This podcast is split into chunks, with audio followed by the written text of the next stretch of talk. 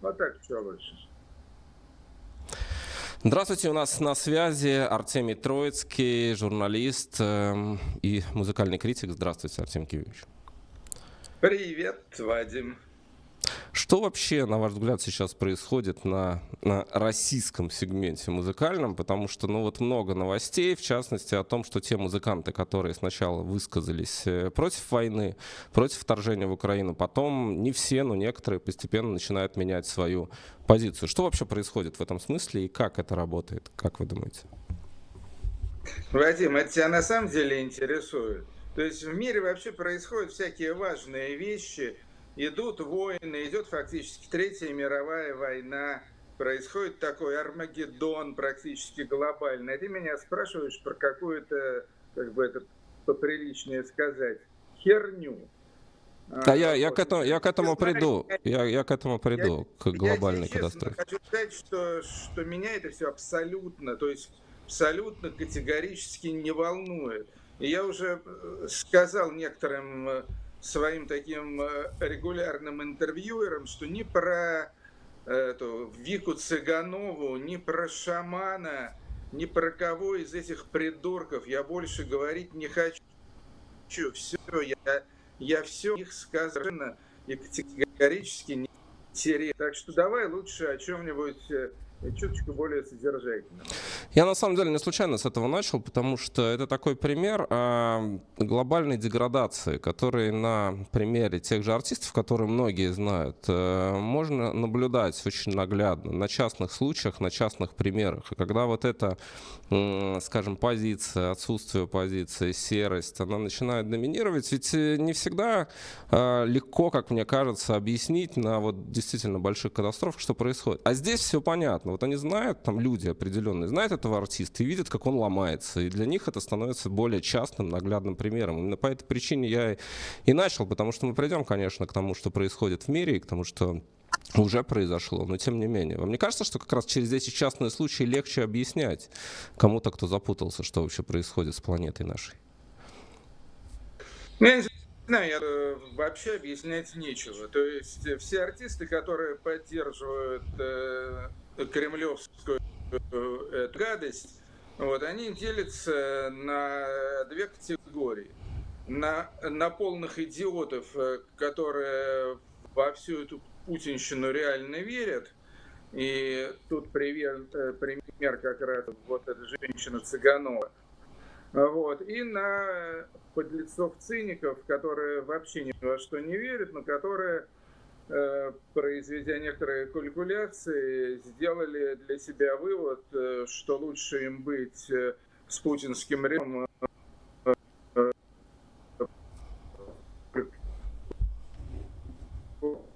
надолго, и поскольку он и крутится. Ну вот э, вы как раз сказали, что э, то, что происходит в мире, вот эти все процессы и, конечно, события в Израиле, которые случились, и там много тоже людей, которые уезжали из Украины в Израиль, в общем, с одной войны на другую войну. А вы видите во всем этом некую такую э, закономерность? Вот там условный Путин или не условный Путин, он открыл этот ящик Пандоры и дальше э, гореть начинает везде? Или все-таки это разные истории, и не стоит везде искать вот такую причинно-следственную связь? Как вы это объясняете? Ну, я думаю, я думаю, тут, конечно, нет э, какого-то очевидно э, логичного решения. А, вот. Одни думают, э, что Путин во всем виноват, и что он, как ты выразился, открыл этот ящик Пандоры. Вот. Я не уверен, что во всем виноват Путин, поскольку проблема это глобальная. И состоит проблема в том, что весь мир сейчас абсолютно расколот. И расколот он повсюду, и не только в значит, Израиле, Украине. Он расколотый во многих гораздо более благополучных странах, будь то Америка, Британия, Франция и так далее. Мы видим, что происходит в этих странах мы видим, что происходит э, э, во всех странах относительно небольших, типа Польши, например. Э, то есть сейчас мир вступил в очень ответственную и очень страшную полосу. То есть я просто считаю, что сейчас происходит Армагеддон. То есть это реальный Армагеддон. Последний решительный бой, если вспомнить текст песни «Интернационал», между силами добра и силами зла. А, вот. А более конкретно, я бы сказал, между силами будущего и силами прошлого. Тоже тут высказался на этом израильском телемарафоне, вот вчерашнем. А, вот это нападение вот этих хамасовских чертей э, с пулеметами в черном и так далее, зверелых, на э, вот этот самый э, фестиваль транс или там рейв музыки, где были всякие ангелоподобные значки юноши в белом, под электронную музыку, значит, танцевали и так далее. Но это, это была просто вот картинка, вот, э, типа, ну не придумаешь, то есть если надо было бы, э, значит, э, вот что-то такое символическое изобразить по поводу э, нападения сил тьмы на силы света, вот это вот аккурат оно и было на этом фестивале Супернова. Но это, эта битва, она сейчас идет повсюду. Она идет, э, ну, может быть, не в каждой стране мира, но в большинстве стран мира это все точно происходит. И битва идет с очень переменным успехом. К сожалению, моя родина, страна Россия, находится на неправильной стороне баррикад. Она находится там, где вот все вот эти вот темные силы, зло, прошлое и так далее. А вот. Э, ну, есть страны, которые достаточно неожиданно для меня оказались э, на авансцене, на передовой линии э, будущего, скажем, тот же Израиль, да. Израиль вообще тоже абсолютно расколотая страна, и страна, в которой очень много таких в высшей степени консервативных элементов, вот все вот эти ортодоксы и так далее. Но сейчас получилось так, что, что на расколотый Израиль напала такая достаточно сплоченная орда варваров. И, ну, и поэтому пейсатые все граждане часто, насколько мне известно, впервые в жизни взяли в руки оружие и вообще стали как-то помогать обществу, а, а не только читать Тору и молиться. Ну вот, в общем, э, ситуация сейчас, сейчас в мире жесточайшая. Но мне 60 год, да, то есть э, ну, я, я достаточно долго прожил, да, и помню прекрасно и 60-е, и 70-е, и 80-е, и 90-е годы. А вот, и я могу сказать совершенно определенно, что такого ужаса и такого, такого просто э, жесточайшего линча в мире, э, в мире на моем веку еще не было. Вот. Тут мы, конечно, с 21 веком очень, очень ошиблись.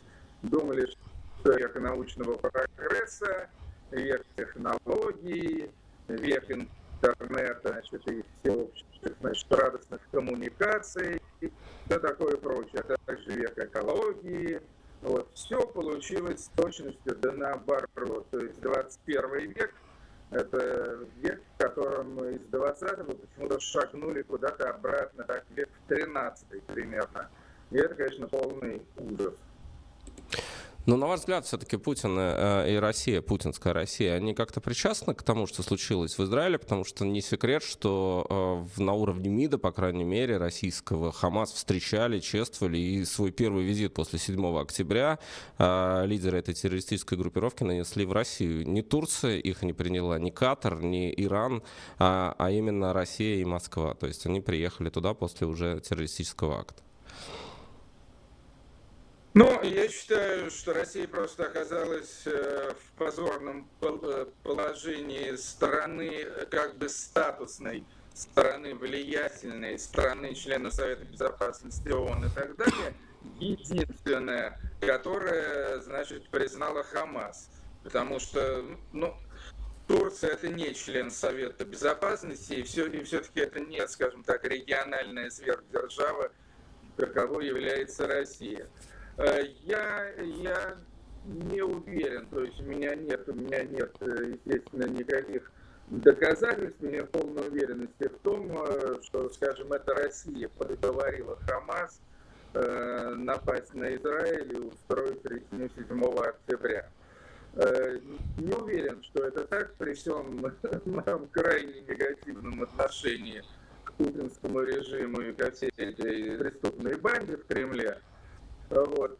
Я, ну, я не, не спешил с окончательными выводами на этот счет.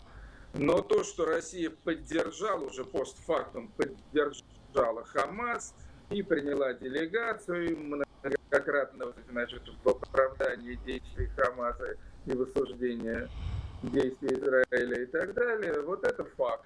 Это факт, и он уже достаточно красноречив. И, но я думаю, что положительного э, в этом э, будет только одно, а именно, что придурка этого абсолютного циника и мошенника по фамилии Нетаньяху, вот э, как только горячая значит, стадия войны закончится, я уверен, что его вышвырнут нафиг из, из израильского правительства, а, а, а скорее всего даже и в тюрьму посадят. Потому что, конечно же, конечно же, человек проводил, думая, думая, что он самый хитрый, самый циничный и прагматичный, целовался, значит, и отсасывал у Путина – а, вот. Э, ну и получил, значит, сполна за, за свои пророссийские, значит, подмахивания. А, вот, так что э, думаю, что, в общем, ему это, конечно, израильтяне не забудут. А, вот, и впредь будут э, чуточку поумнее и поосторожнее в выборе своих политических лидеров. Ну вот здесь как раз вопрос э, с того, с чего мы начали разговор. Артем Киевич спрашивает наши зрители, а можно ли и нужно ли сегодня слушать музыку, учитывая, в какой ситуации мы все оказались? Как вы думаете? Да нет, надо, надо делать то, что хочется. Вот все, тут, тут, тут простой ответ.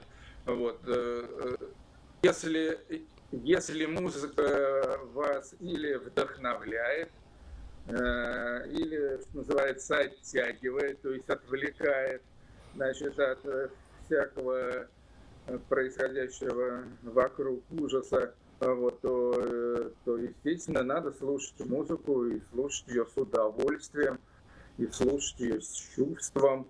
В этом смысле, в этом смысле музыка помогает.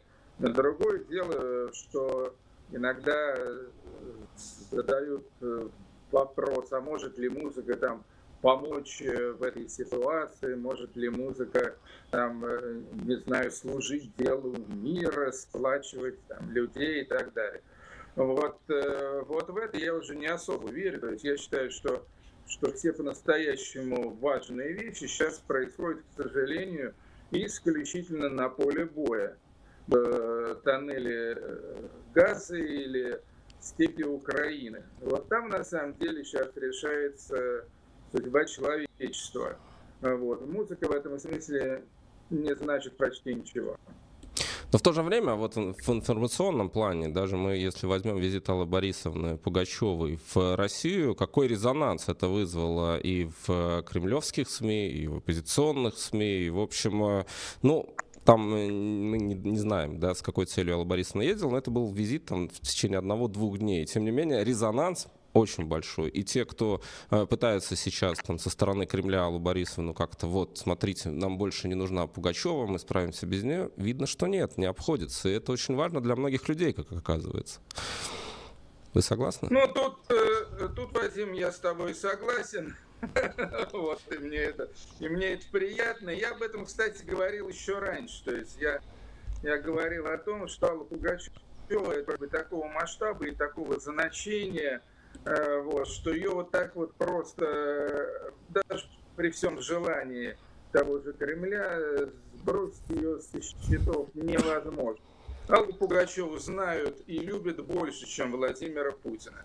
Это абсолютно точно, и чтобы там не говорила пропаганда, это, это уже находится в подкорке, это уже находится в подсознании российского населения.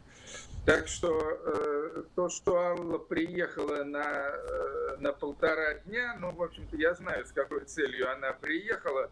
Вот, это сугубо, сугубо деловая, ну, я бы даже сказал, бюрократическая поездка. То есть говорили, что она приехала на похороны Юрия Тимирканова. Нет, это не так. Она, ну, я не знаю, может быть, она была на похоронах Тимирканова, вот, но э, она приехала не из-за этого. Ну вот, и тем не менее, значит, этот ее блиц-визит, он, он сполошил там всех этих зигующих пропагандистов. А, вот, смешно. То есть Алла, Алла просто, так сказать, как мышка хвостиком махнула, вот, а, и тут же повалились какие-то там, э, значит, огромные конструкции. А вот, ну и точно так же взяла, взяла и уехала. И Алла Пугачева в Россию не собирается. И не собирается она не каяться, не просить прощения, не идти на поклон э, к Путину. Не будет этого никогда.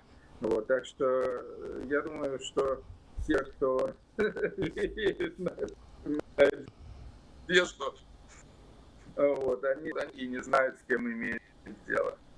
На ваш взгляд, все-таки, вот когда такие фигуры, как Алла Пугачева, э, демонстрируют свое отношение к этой войне, может быть, не всегда это какие-то лозунги, но все очень хорошо считывается и очень понятно. Это сильно влияет вообще на э, аудиторию, на людей? То есть, ну, мы говорили с вами вначале, музыка не может, все решается на поле боя, но тем не менее, вот такие фигуры и такие э, жесты и ходы, они могут что-то менять вот именно в мирном пространстве, как вы думаете? Я не думаю, что они могут что-то менять, э, скажем так, в реальность. Потому что, как я уже сказал, Алла Пугачева это скорее фактор подсознания, нежели практической деятельности и повседневной жизни российского народа. Вот. Но вот именно подсознательным образом, конечно же, Алла влияет. Конечно же, у, у людей, в том числе у самых э, заятых путинских. Вот, вот факт, тот факт, э, что Пугачева показала и Путину, и всей этой власти нынешней российской средний палец, вот, этот он все равно, все равно откладывается. Он откладывается в голове, и если он э, не э, как бы вдохновляет людей на какие-то там протестные действия, вот, естественно, вряд ли исходит. Вот просто как вот такой вот сигнальчик, как такой красный огонек мерцающий, я думаю, что у, у десятков миллионов россиян э, этот сигнальчик, он зудит в сознании. Еще вопрос от нашего зрителя. Спрашивают, известно ли вам, как состояние здоровья Юрия Шевчука, потому что он пережил инфаркт, э, как мы знаем. И вот э, что вам известно об этом? Вопрос из чата. Ой, к сожалению, к сожалению, я очень виноват. Я, я уже давно собирался Юрию Шевчуку позвонить и, и, и справиться, значит, о том, значит, как там у него дела ну вот что-то замотался там со всякими прочими, вот со всеми этими израильскими, в частности, делами. Не звонил я Шевчуку, не знаю, обещаю, что, что к нашему следующему разговору, если он состоится достаточно скоро, а, вот, я выясню, как Юра себя чувствует, но насколько мне известно, в общем, он себя чувствует неплохо, хотя инфаркт был тяжелый, Э, вот, э, но в общем он как бы, ну, он и разговаривал, и ходил, то есть это, это не то, что он лежит прикованный, э, вот, и, и слова вымолвить не может. И опять же, насколько мне известно, у него в начале следующего года уже состоятся с ДДТ концерты. А, еще вопрос от наших зрителей. Ну, понятно, что одна из самых популярных э, тем это что с Путиным, умер ли Путин. Это Валерий Соловей озвучил в эфире. И, конечно, там запросы в Яндексе и в Гугле там исчисляются сотнями тысяч. Э, на ваш взгляд, вот, ну, во-первых, как вы относитесь к этому а, сообщению? Есть ли у вас подозрение, что с Путиным может что-то быть не так? И если да или нет, ну, могли бы как-то это аргументировать. Что думаете по этому поводу? Так я сформулирую. Ну, смотрите, вы знаете, не хуже меня, наверное, даже лучше, э, что профессор Соловей э, твердит о смерти Путина уже ну, где-то э, года два, а может быть и три. Поначалу я относился к этому с интересом и как-то к этому прислушивался. Вот. Ну а потом, ну, согласно известной притче про мальчика, который кричал «Волк, волк», а волка все не было и не было, но я как-то тоже к этому перестал вообще относиться серьезно. Но тут э, Валерий Соловей пошел в банк то есть если раньше он говорил о том, что Путину плохо, э, что сочтены его там то ли годы, то ли месяцы, то ли даже недели, а тут он сказал, что Путин сдох. Вот. И надо сказать, что я воспринял это очень позитивно. Во-первых, потому что действительно очень приятно просто. Ну, вот это вот э, как э, такой просто маленький праздничек. Путин сдох, да, то есть вот это словосочетание из двух слов, оно уже само по себе как-то радует, радует, вот как хорошая елочная игрушка. А, с другой стороны, я думаю, что это на самом деле главное, а, и это довольно серьезная вещь. А, и заключается она в том, что Э, российская пропаганда, она создает образ Путина э, как э, такого Кощея бессмертного. Путин, значит, есть Путин, есть Россия, нет Путина, нет России. То есть это культ личности, это вот такая сакрализация личности вождя.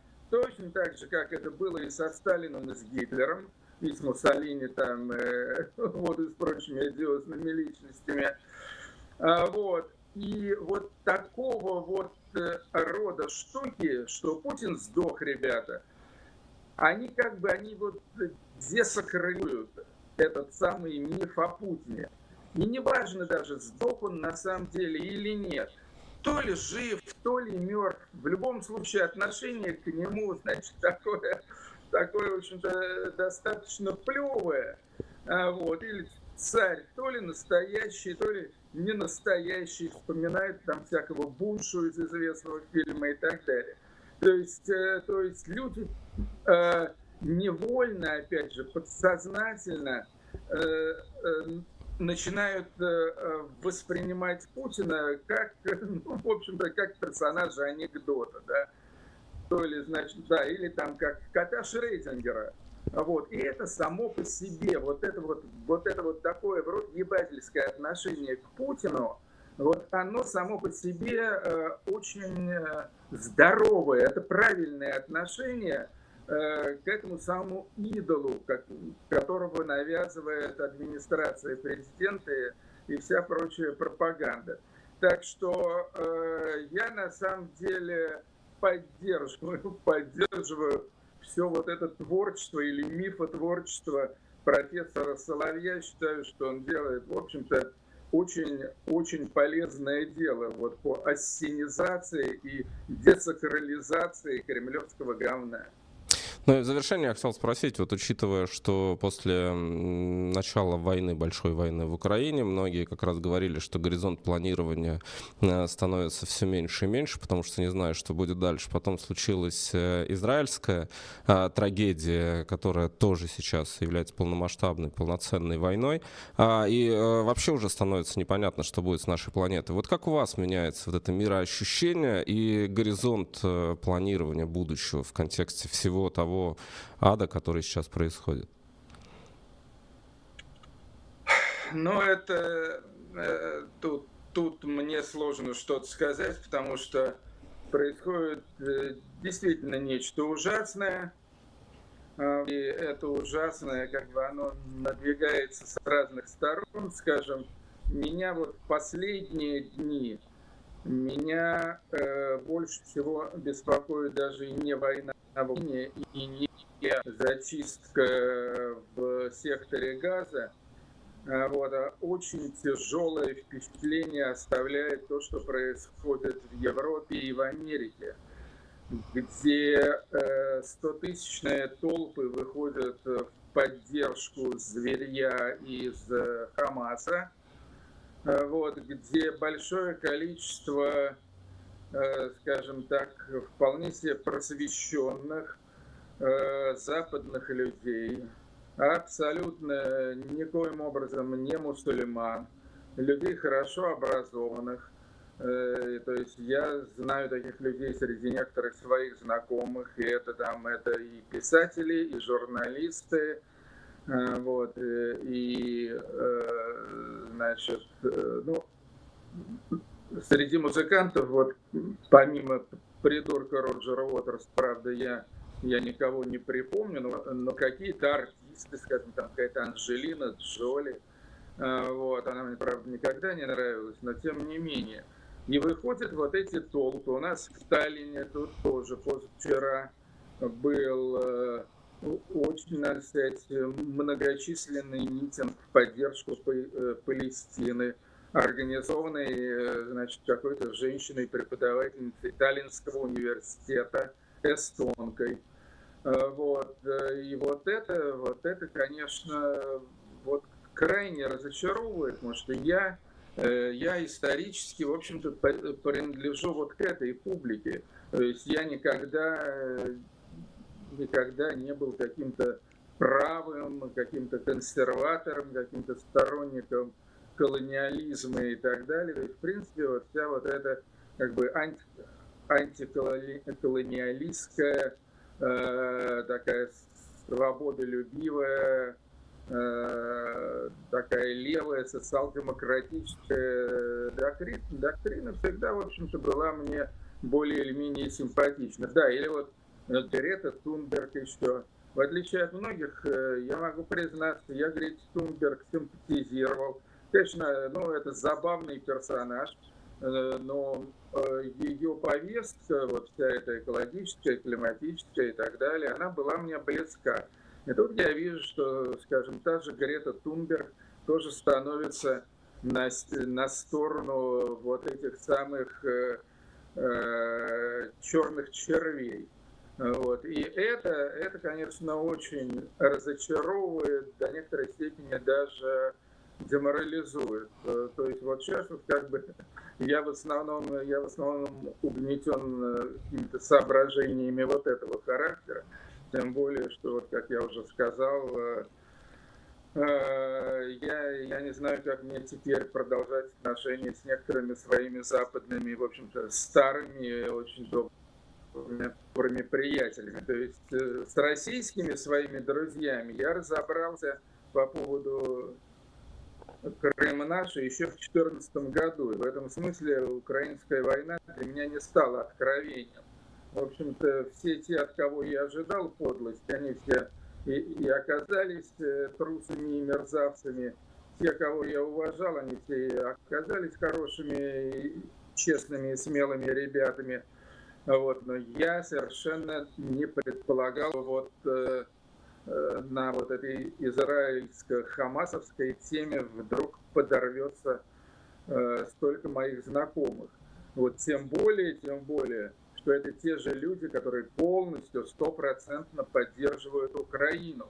Вот в этом смысле как бы у меня с ними была полная солидарность. А тут хуяк а, вот, это, да, это, это грустно, и это надо будет еще обдумывать. Ну что ж, спасибо вам большое за то, что нашли время и вышли в наш эфир. Артемий Троицкий был с нами сегодня на связи. Спасибо, всего доброго и до свидания. Да, пока, счастливо.